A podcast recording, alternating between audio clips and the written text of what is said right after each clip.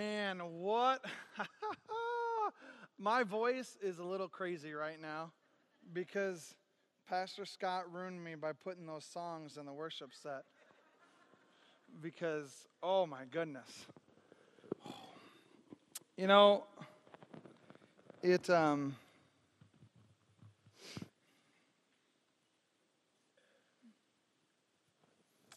never amazes me to think about what heaven is going to be like.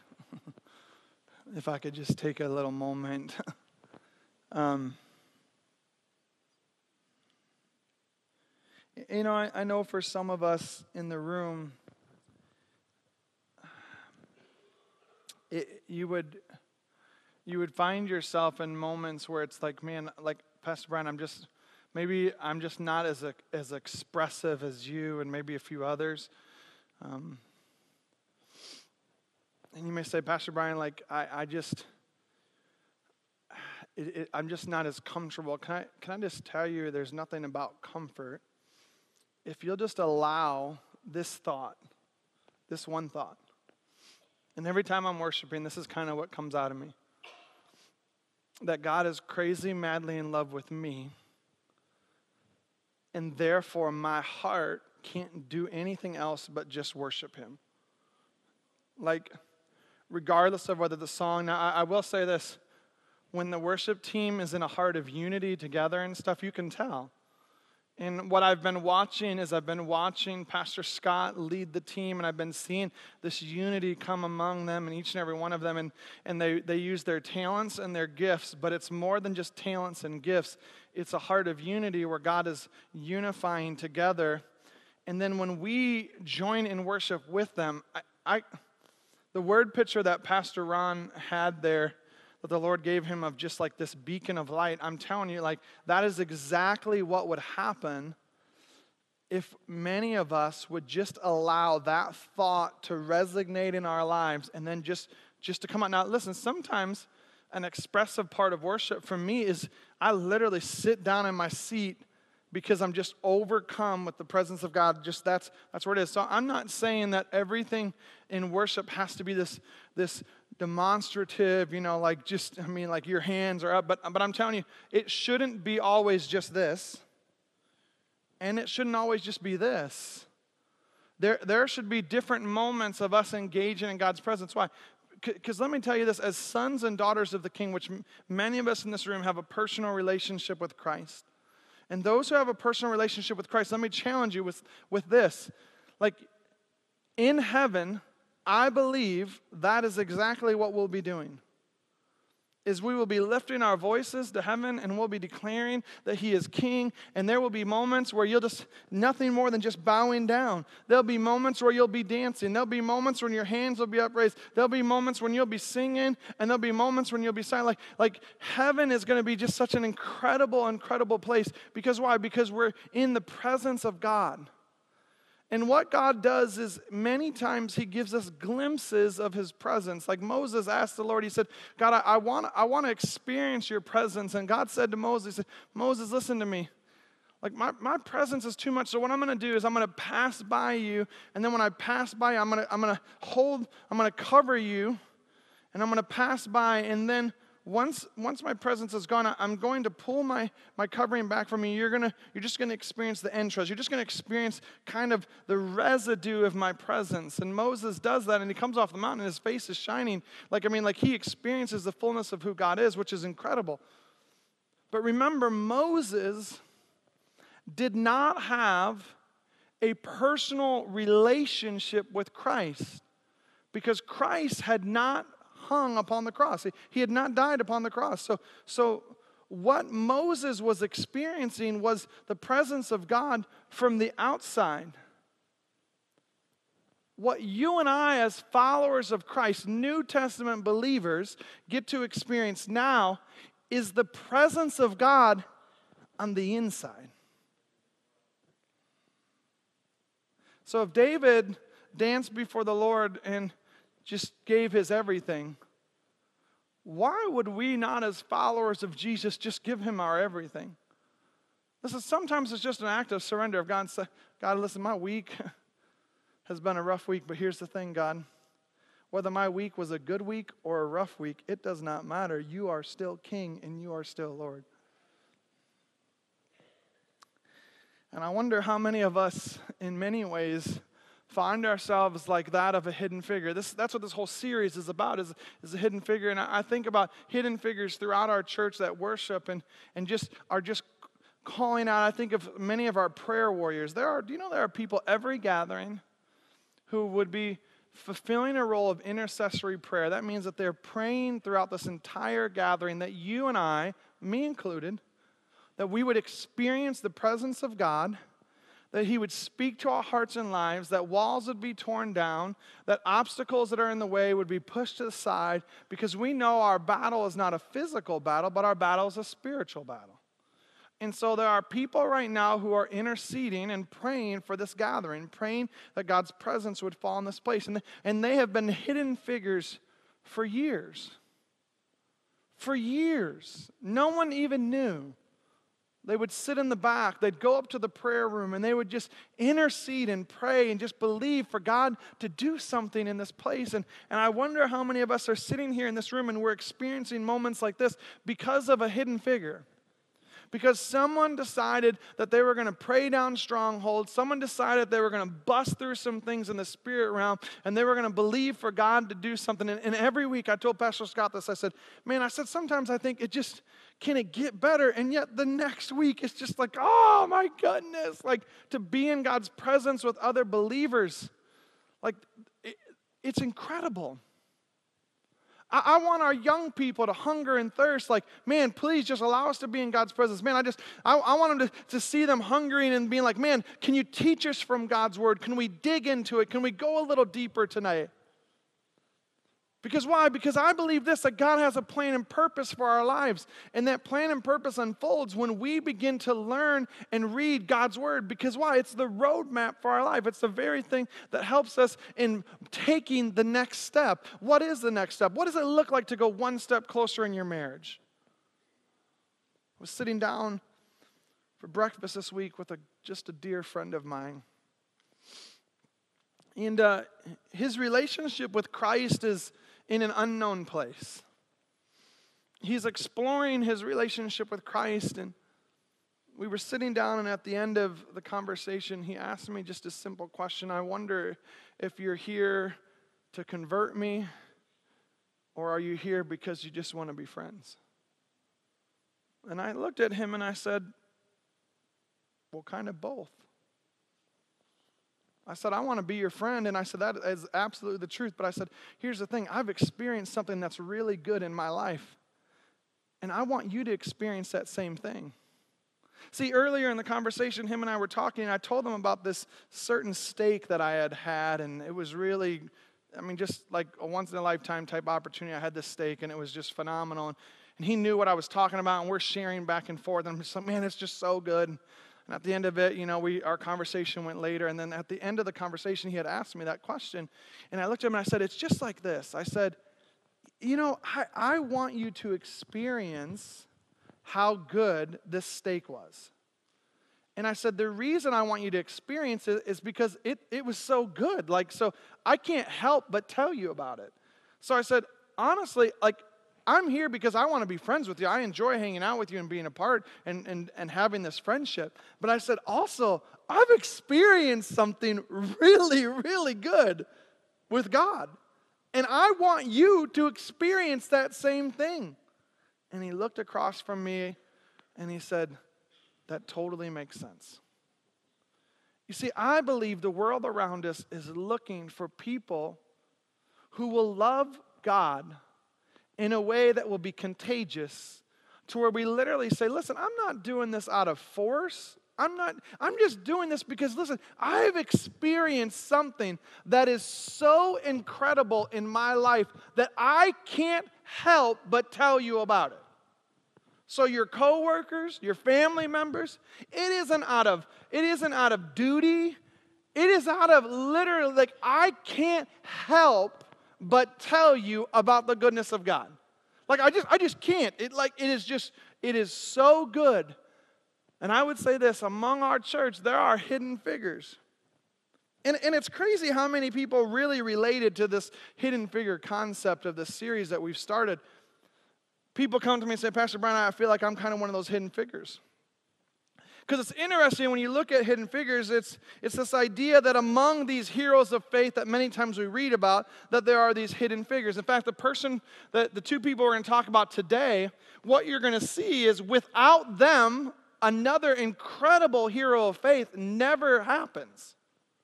Their story never hits the pages of history without these two individuals. They're hidden figures, they're obscure, they're hidden in the background of the pages of history, yet their stories and the lives they live are not only life changing, but they're also impactful around them. These hidden figures are owed a, a, a, debt of gratitude for many of us here. They're hidden figures. They just, they just make it happen. I, I think of a hidden figure who this week, you know, we had that crazy ice storm, right? And so uh, we had a tree out front that kind of split right down the, kind of right down the whole uh, trunk of the tree, and this big old branch came off and everything was sitting out there. And uh, immediately as I saw it and everything, there was a name of a hidden figure that came to my mind. And I was sitting there, and immediately I was like, man, I need, I need to call that person and see if they would take care of it. So I called. They didn't answer their phone, but I just left them a message and said, hey, I was wondering if you could come and take care of this. And I just, I knew I could count them for that. What's crazy is uh, just a few minutes later, I actually got a phone call from Van Ertz, and that's our snow plowing company. They said, hey, we're going around and we're cleaning up everything. And they said, we'd love to clean up the, you know, tree limb. And I see you got, you know, a tree that kind of fell in the front yard, you know, like, would you want us to clean it up? And I said, well, how much is that going to cost? And he told me the cost. And I said, oh, well, uh, actually, I have somebody else who I've asked to do it. But I knew that they were a hidden figure that could take care of it. What's crazy is, is not only did I know that, but Pastor Dan, he ended up calling that same person. Pastor Ron called that same person because we knew that that person's one of those hidden figures. His name is Randy Biggins. Randy is someone who, if you don't know, he serves normally first gathering kind of back over here, and he's a greeter. And man, that guy just has a big, huge heart.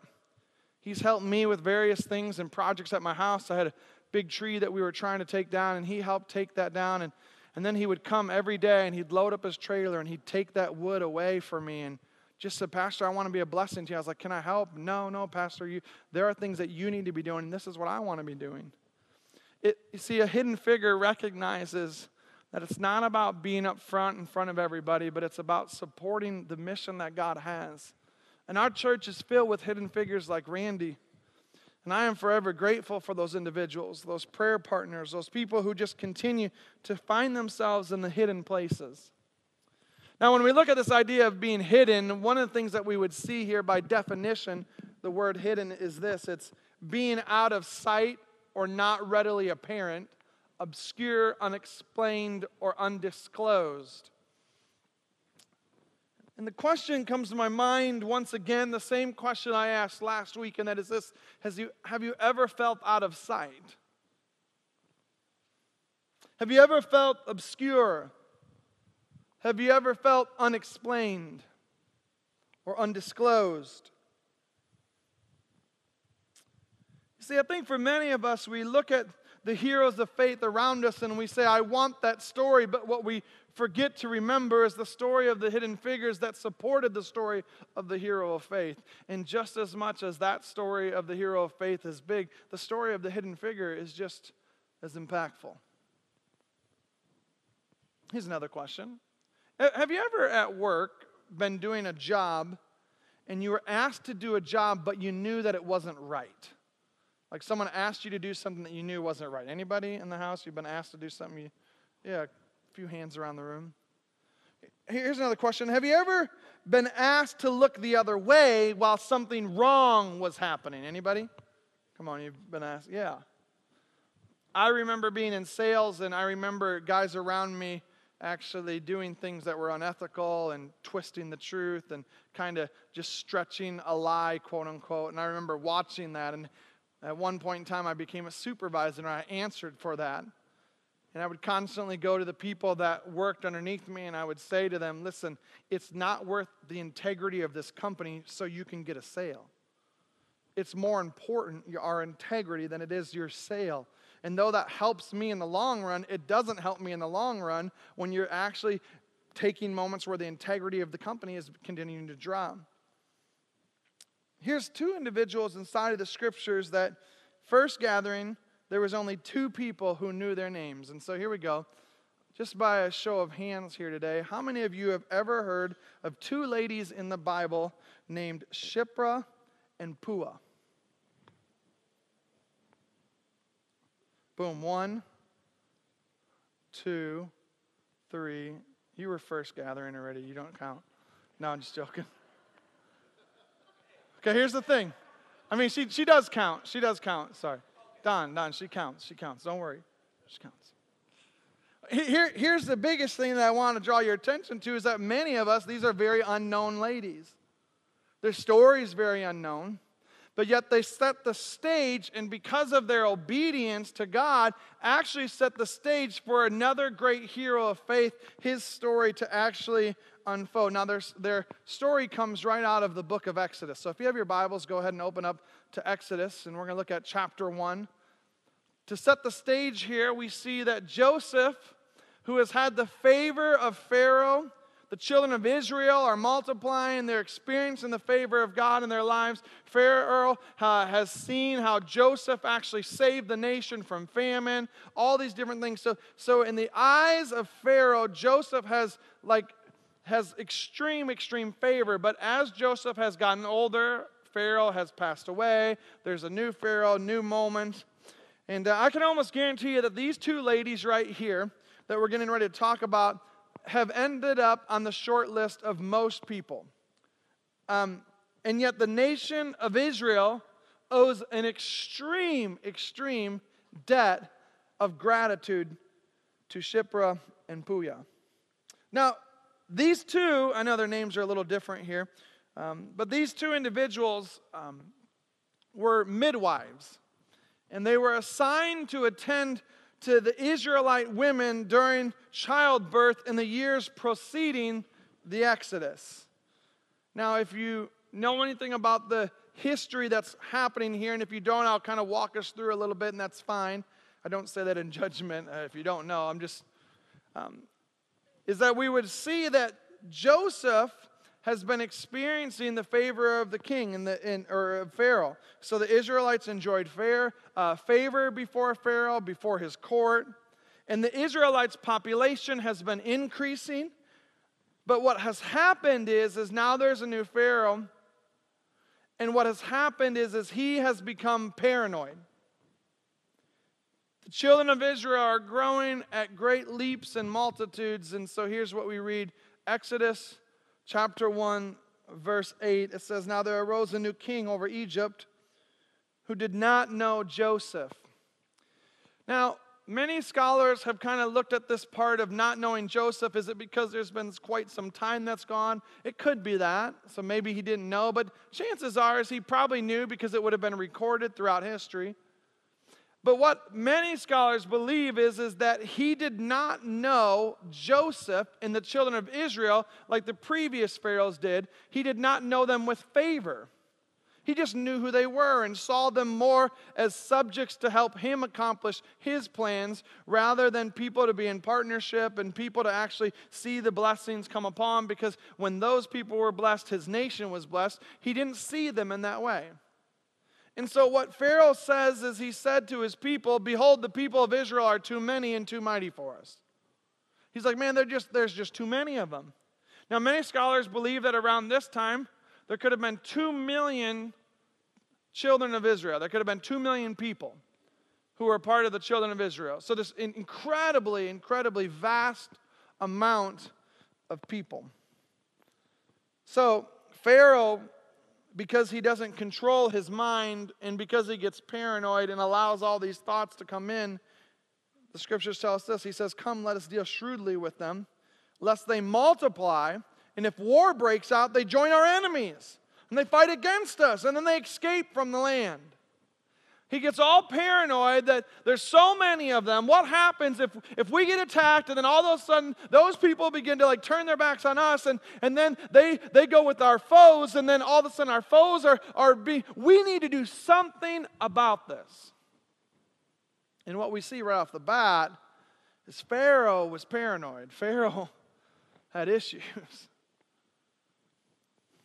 Goes on to say, therefore, they set taskmasters over them to afflict them with heavy burdens. And they built Pharaoh store cities, Pithom and Ramesses. But then the scripture goes on, it says, But, but, the more they were oppressed. So the more hardships that came their way, the more challenges, the more obstacles, the more that things weren't going the way that the children of Israel wanted it to go, the, the more that they encountered struggles, the more they were oppressed, the more they multiplied. The more they experienced the blessings of God the more they experienced his favor. See, children during this time were considered a great favor. In fact, if you were if you were a woman who had a lot of children, you were seen as someone who the eyes of the Lord had shone down upon like like that's a big thing. Like, man, look at the children that you have produced. How incredible. And so if they were being oppressed and yet still multiplying, they were experiencing the favor of God upon their lives. They were experiencing the favor of God upon their nation as it was continuing to grow. And, and what the scripture says, it goes on to say, the more they spread abroad. So now they're, they're starting to have influence in all these other places around them. Why? Because there's so many of them. They're having influence in, in the, probably the local governments, they're having influence on the towns, they're having influence on the areas around them. And the Egyptians, the scriptures say, were in dread of the people of Israel. So they were not only was Pharaoh beginning to freak out, but now the Egyptians were following after their leader. And they began getting worried. They're, they're in dread. Oh my goodness, there's so many of them. What's happening? Man, they're just experiencing, they're popping out babies like crazy. Now, can I just say this real quick? I, I probably shouldn't, but I'll say it anyways. But but the children of Israel are having a lot of great sex. Some of you are like, see, you shouldn't have said it. But I'm just telling you, oppression came, oppression was coming at them, obstacles were coming at them. They're like, what are we going to do? Let's just make some babies. And you may say, Pastor Brian, you don't know that that happened. Well, how else did they have kids? and if you need me to talk to you more about that, the prayer team will be down up front afterwards. I'd be happy to explain that.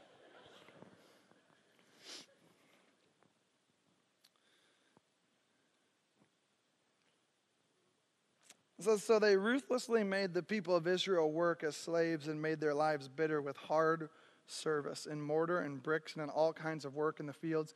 And all their work they ruthlessly made them work as slaves.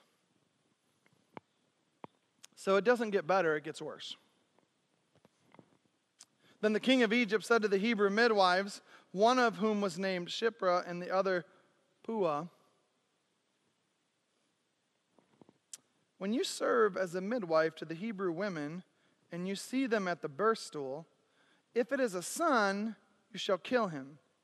But if it is a daughter, she shall live. So here, here, uh, Shiphrah and Puah are actually given a command by Pharaoh. Now, it wasn't that Shippa and Puah were the only midwives out of the children of Israel. No, there was others, but many scholars say that they were probably in charge of the other midwives. So they would have been the ones who would have said, "Listen, here's here's how this is going to go. These are how these moments are going to have." They had great influence in these moments and they're instructed by Pharaoh to kill the child during childbirth. Basically, to look at mom, and here's the, here's the crazy, deceitful part of it is that what was happening was is as the child was, was as the mother was giving birth the midwife would control whether that child would live or not. And so basically, what Pharaoh was asking for the midwife to do was to kill that baby, to basically abort that baby during childbirth, and then to look at mom and say, I'm sorry, but your son has passed away. But then to look at, if it's a girl, and say, You have a baby girl. It wasn't after that, it was before, during the childbirth moment. Let's get back to the scriptures. Here's what it says But the midwives feared God. They feared God and did not do as the king of Egypt commanded them, but let the male children live. Shippa and Puah actually set the stage for Moses to be born. Listen, had they not followed what God had told them and instructed them to do, had they followed Pharaoh's word, Moses would have never been born. There would have never been the baby in the basket floating down the Nile River. There never would have been the moment of let my people go. There never would have been the moment of the parting of the Red Sea. Why? Because there was a hidden figure who didn't do their job. But because these two hidden figures, these two women, chose to fear God over fear of man, they actually set the stage for the children of Israel to actually experience deliverance from the nation of Egypt. Come on, you don't think what you're doing matters? You don't think those silent, hidden things that no one sees matter? They matter.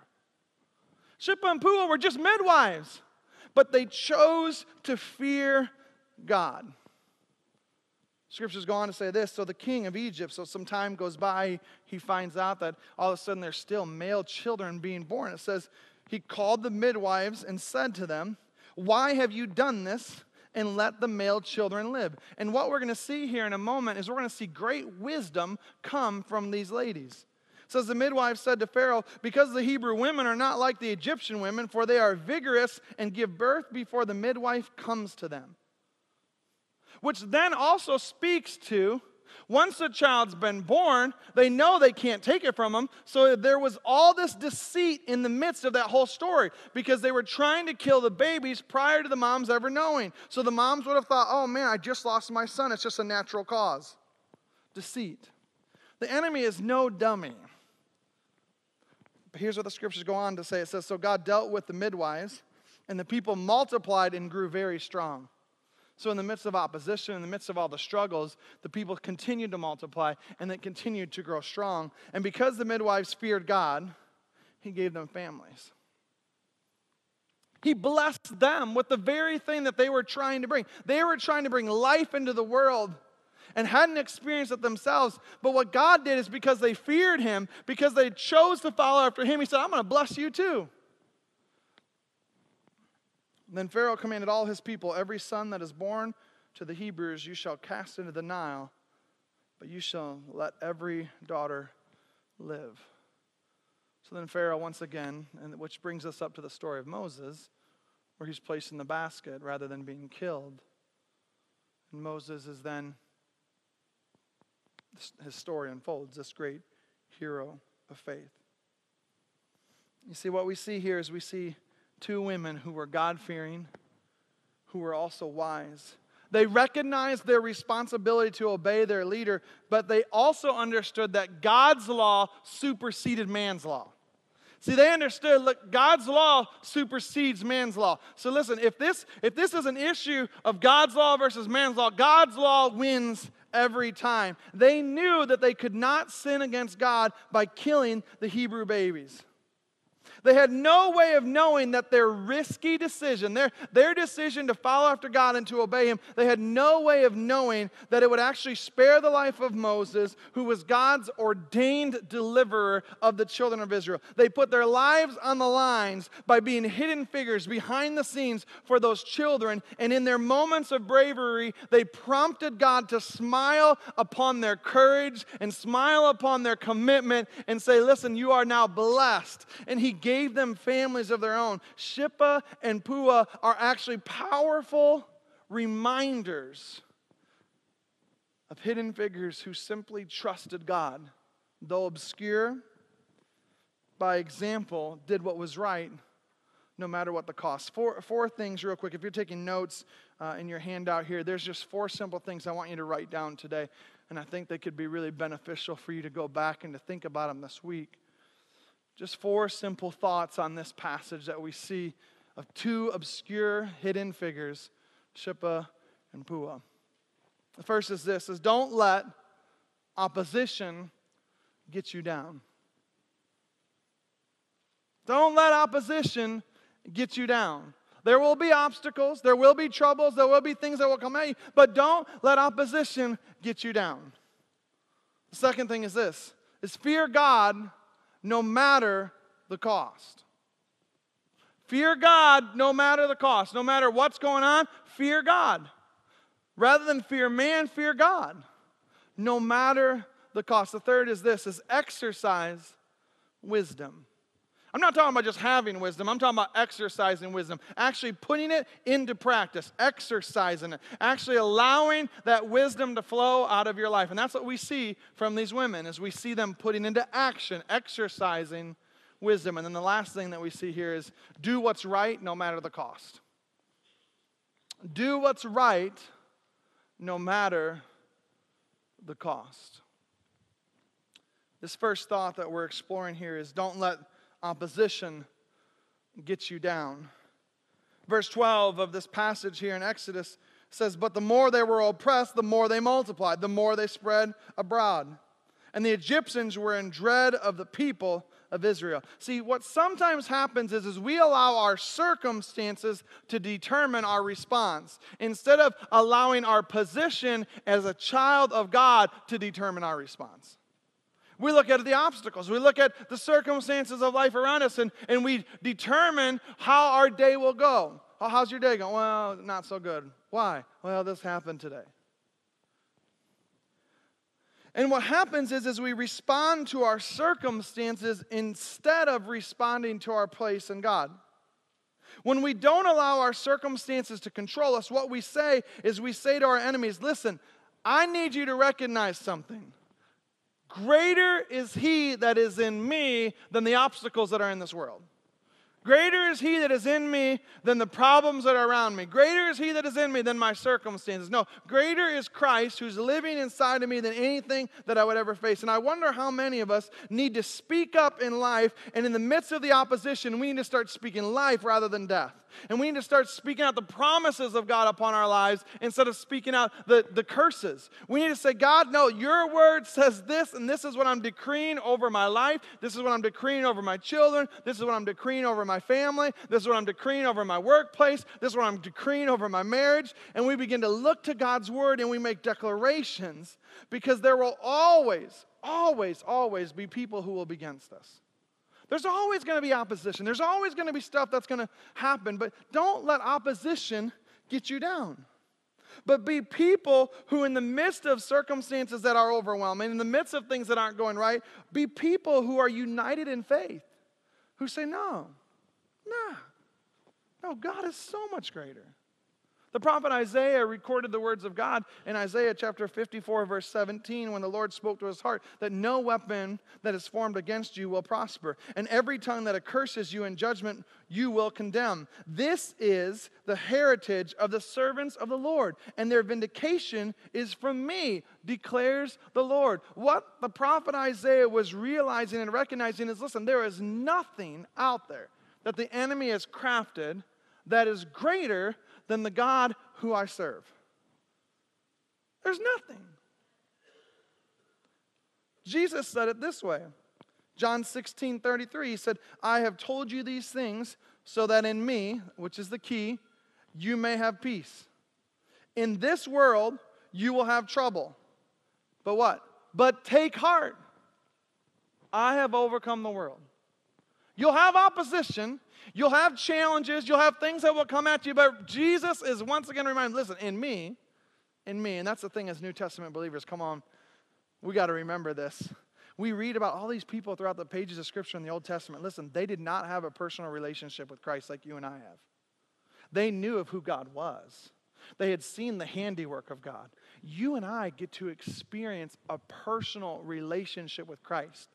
I think sometimes we think when we get to heaven, it's going to be like, Moses, can you tell me what it's like? What was it like to be there and standing there at the Red Sea and put your, your staff down and the waters part? What was that like? I think Moses is going to be looking at you and me like, what was it like to have Jesus living in you? What was it like to have the Holy Spirit? Like to, it, to be empowered to go and do the work. What was that like? I think Moses is lining up to talk to people like that. Because why? Because greater is he that is in us than he that is in the world. Jesus said it. Listen, so that in me you may have peace. In this world you'll have trouble, but take heart, I've overcome. Paul said it this way Romans 12, 21. Do not be overcome with evil, but what? overcome evil with good. Come on. You and I have Christ living in us. You and I can do good things. We're preparing right now for Good to Great, which is a moment where we as a church come together and we do random acts of kindness on a Good Friday. And we turn people's Good Friday into a Great Friday. And man, there's preparation happening. All these things are happening for it. But can I just tell you, those good acts, apart from Christ, will just be good acts. But man, you tag those up with Christ, man, it's unstoppable. And what God does is He overcomes evil with the good. So listen, don't let opposition get you down. The second thing is this is fear God no matter the cost. In Exodus it says, But the midwives feared God and did not do as the king of Egypt commanded them, but they let the male children live. And I wonder this why do we fear man more than we fear God? And there's a lot of people calling us today. Why do we fear God more than we fear man. Because here's what I know about fear of man fear of man can immobilize us when we should be taking action. The fear of man can actually gag us into silence when we should be speaking. The fear of man, in many ways, presents itself as this powerful thing, but yet the power is actually very deceptive. And sometimes I think we look at it and we go, I, I, I we give the enemy more credit than what he should really be getting.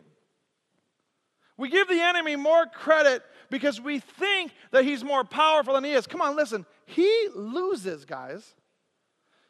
And the power that he presents as supposedly having is almost every time deceptive. Now, why? Well, because he's the author of lies, he's the deceiver. So he's not going to come with us with the reality, he's going to come at us with deceit. And he's going to try to present himself as more powerful. But that's why you and I should be people of God who should look at those things that we're facing and we should say, nah, I fear God more than I fear man. The Bible tells us this that the fear of man lays as a snare, but whoever trusts in the Lord is safe.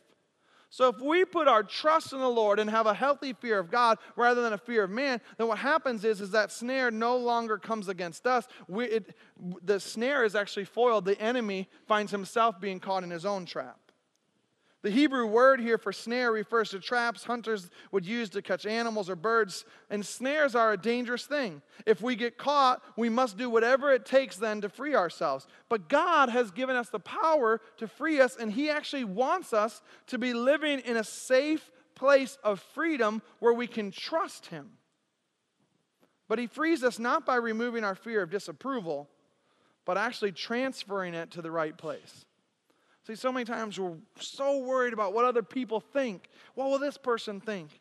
And we have this fear of man rather than having a fear of God. And typically, that fear keeps us because it presents itself in false ways from experiencing the power of God in our lives. Deuteronomy 10, verse 12 says it this way And now, Israel, what does the Lord your God require of you? But to fear the Lord your God, to walk in all his ways, to love him, to serve the Lord your God with all your heart, with all your soul, and to keep the commandments and the statutes of the Lord, which I am commanding you today. For what? For your good. A healthy fear of the Lord. James says it this way in James 4 7. He says, Submit yourself to God, resist the devil, and he will flee from you. Paul says it this way He says, But the Lord is faithful, and he will strengthen you and protect you from the evil one. What is God in the business of doing? God is in the business, if we will fear him, of actually conquering our fears of man. The third thing is this is exercise wisdom. Now, these two women, unknown, hidden figures, Shiphrah and Puah, actually show us what it means to exercise wisdom. See, when the king comes to them, so the king of Egypt called to the midwives and said, Why have you done this? And let the male children live. What they could have responded with is this They could have looked at Pharaoh and said, Murderer! You are wrong. The scriptures declare it. You're in sin. Turn from your wicked ways. You are a crazy man. And they would have had every right to do that. And it would have been true. But they actually exercised wisdom in that moment. See, so many times as Christians, what we love to do with those who aren't a part of the, you know, the family is we look at them and we actually scream at them, like almost with hate in our hearts. You're wrong. What are you thinking? Why are you doing it this way? And we're not exercising wisdom. We're saying truth, but it's definitely not wise. What Shiphrah and Puah actually show us is they show us two people who look at the king and they have wisdom and they're like, well, king, I mean, the reason why the Hebrew women are not like the Egyptian women, for they're vigorous and they give birth before the midwife comes. Did that probably happen? Probably did happen a few times. Were they exercising wisdom in this moment? Yeah, they were. They were looking at Pharaoh and they were telling him something with wisdom in their hearts. And here's, here's what I would say we need to exercise wisdom. Now, in Proverbs, we see um, the words of Solomon being given as words of wisdom. In fact, Proverbs chapter 1, if we look at verse 1, says this For the Proverbs of Solomon, the son of David, king of Israel, to know wisdom and instruction, to discern the sayings of understanding, to receive instruction in wise behavior, righteousness, justice, and equity to give prudence to the naive, to the young knowledge and discernment. A wise man will hear an increase in learning, and a man of understanding will acquire wise counsel. To understand a proverb and a figure, the words of the wise and their riddles. The fear of the Lord is the beginning of knowledge. Fools despise wisdom and instruction. And what we're going to see here is we're just going to walk through Proverbs a little bit, and we're going to see how the fear of the Lord is connected to wisdom. How both of these work together. And that's what we see in the lives of Shiphrah and Puah. They actually show us that the fear of God actually leads to wisdom in their lives. So they exercise wisdom. Proverbs chapter 3, verse 7 says this But not or be not wise in your own eyes, fear the Lord and turn away from evil. Chapter 3, verse 13 Blessed are those who find wisdom, those who gain understanding. 9:10 Fear of the Lord is the foundation of wisdom. 14:1 The wise woman builds her house but with her own hands the foolish one tears hers down. 14:26 In the fear of the Lord one has strong confidence and his children will have a refuge. 27 The fear of the Lord is a fountain of life that one may turn away from the snares of death. 1920 Listen to the advice and accept discipline, and at the end you will be counted among the wise. 1923 The fear of the Lord leads to life, and whoever it rests satisfied, he will not be visited by harm. 22 4 The reward for humility and fear of the Lord is riches and honor and life. You see, when we exercise wisdom, we open ourselves to the blessings of a heavenly Father who comes to us and says, You have a healthy fear of the Lord, and I have blessings that you know not of. Sometimes I think what happens though is we forget to fear God. When I was a kid growing up, I remember having a healthy fear of my parents, a healthy fear of my pastor. I actually had a I actually had a little fear towards my pastor.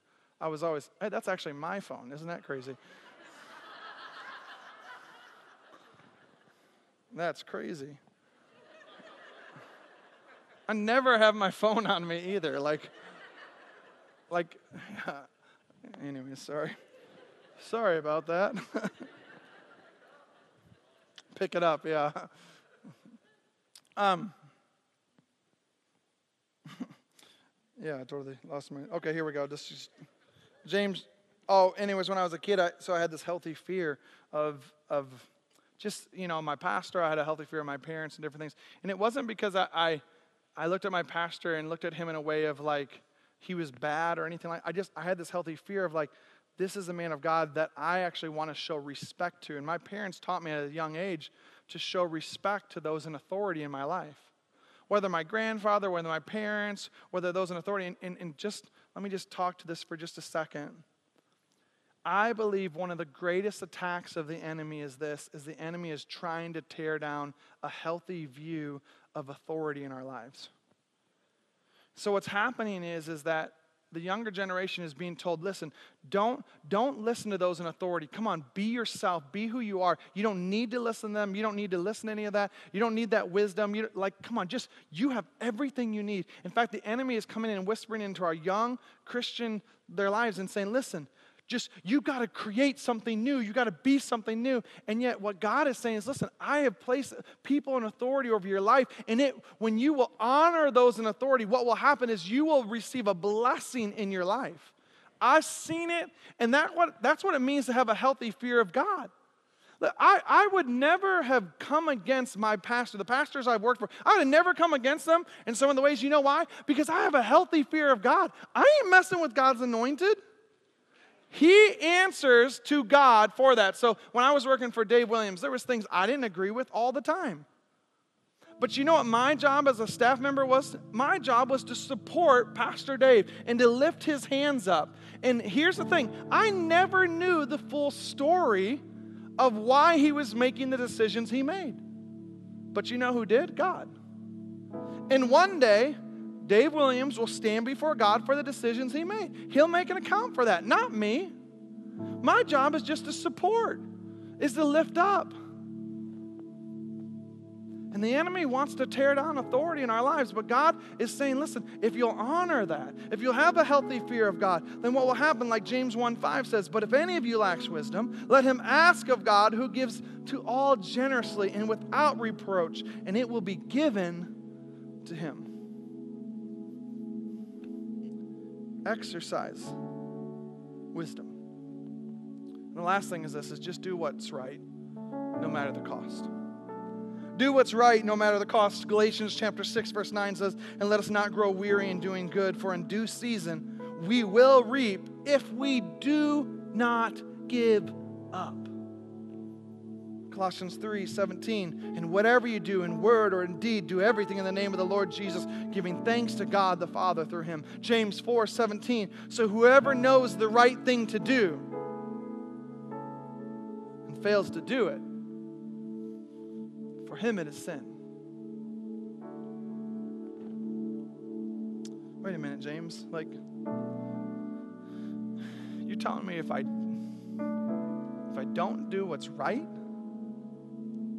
that's sin? Okay, James, that, this doesn't this doesn't make sense. I mean, I know like if I lie, that's sin. If I commit adultery, okay, that's sin. Like I, I, I see that. That makes sense in my mind. But what you're telling me here in James, you're saying that whoever knows the right thing to do but fails to do it, for him it is sin. See, it's a powerful warning, but yet a great way to end do what's right no matter the cost. Should we be loving, moral, ethical people? Yes. We should be doing good with every person that we come in contact with. Listen, this isn't about serving Jesus just on Sundays. This is about serving Jesus Monday through Sunday, every day.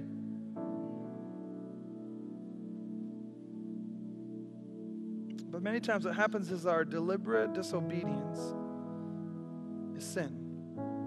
Well, that's somebody else's responsibility. Oh, I, I wasn't asked to do that. But we know, we know in our spirit, like we know what we're supposed to do. We know what is right in that moment, but we choose not to do it. We say, oh, he, they didn't ask, that person authority didn't ask, or this moment didn't happen. James calls that sin. But the beauty of it is, is that in the midst of that, we can still run back to a loving Savior's arms. And listen, I, I understand that doing the right thing many times is often countercultural in today's society of what's in it for me, right? However, this is exactly what the Lord encourages us to do. We get to choose to love and to serve others by putting their needs before our own. And in those moments, what happens is, is we actually lead happier and more fulfilled lives when we're actually accomplishing what God has actually called us to do because we're doing what's right no matter the cost. It's doing what's right in every circumstance. And that not only blesses us, but it blesses our friends, our neighbors, and even our enemies.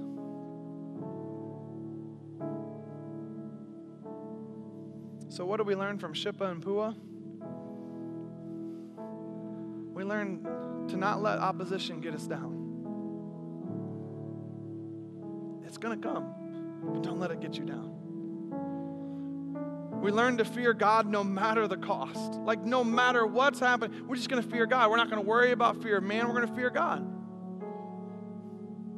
We're going to exercise wisdom. We're going to trust God in these moments. We're going to use wisdom with the way we speak and our actions and the things that we do. We're going to exercise wisdom. We're going to put it into action. And we're going to do what's right no matter the cost.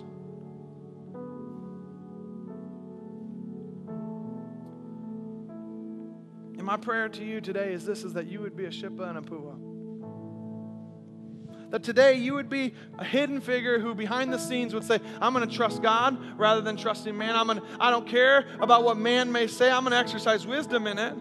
I'm going to understand my settings. I'm going to understand what's happening. But man, I am going to fear God more than fear man. I'm going to be a hidden figure. And who knows what stage you may be setting Shiphrah and Puah, they were setting the stage so that Moses, the deliverer, could be born.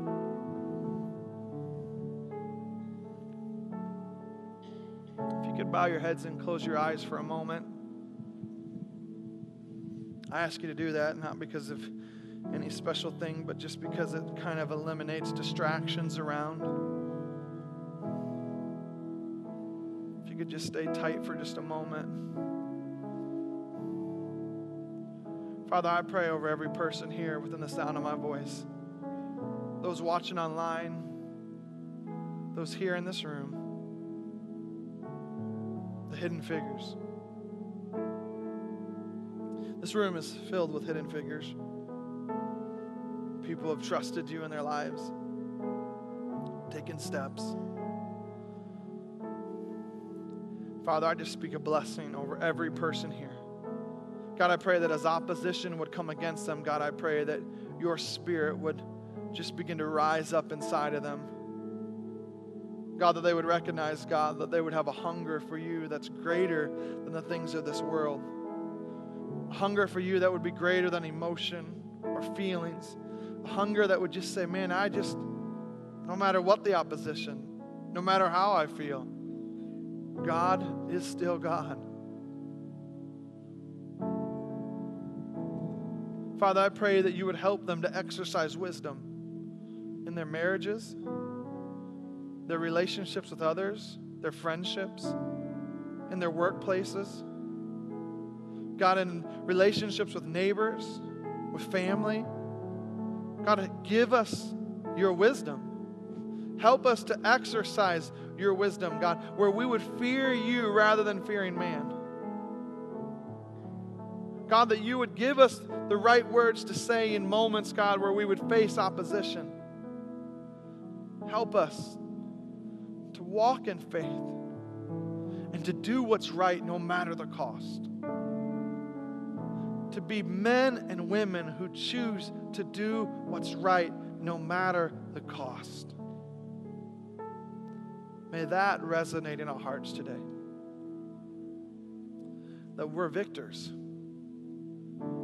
we win. That you've already paid the price for our freedom.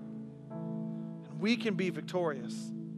God, you sent your Holy Spirit not to be something that would just be a feeling or emotion, not just something that we would experience ourselves, not just something that we would go and just long for and hunger for. No, God, you filled us with your Holy Spirit so we would be empowered to then go and share, to then go and do, to be the hands and feet of Jesus. And so, Father, I pray, Holy Spirit, may you have your way in our hearts and our lives. May you activate inside of us an empowerment to go and activate inside of us an empowerment to speak. God, activate inside of us a faith that would look to the sick and would say, Be thou healed in the name of Jesus, and they would be healed. God, give us faith, God, to look at those who are hurting and to say, I know the one the one who's changed my life. I know the one who's changed my marriage. I know the one who's changed my family. I know the one who's changed my outlook on life. And He is greater than anything of this world. And that we would empower others to go and make disciples. May our hearts cry be of that very thing to make disciples. Help us to press through the opposition. Help us to fear you, God, rather than man. Help us to exercise wisdom and help us to do what's right, no matter the cost. In Jesus' name.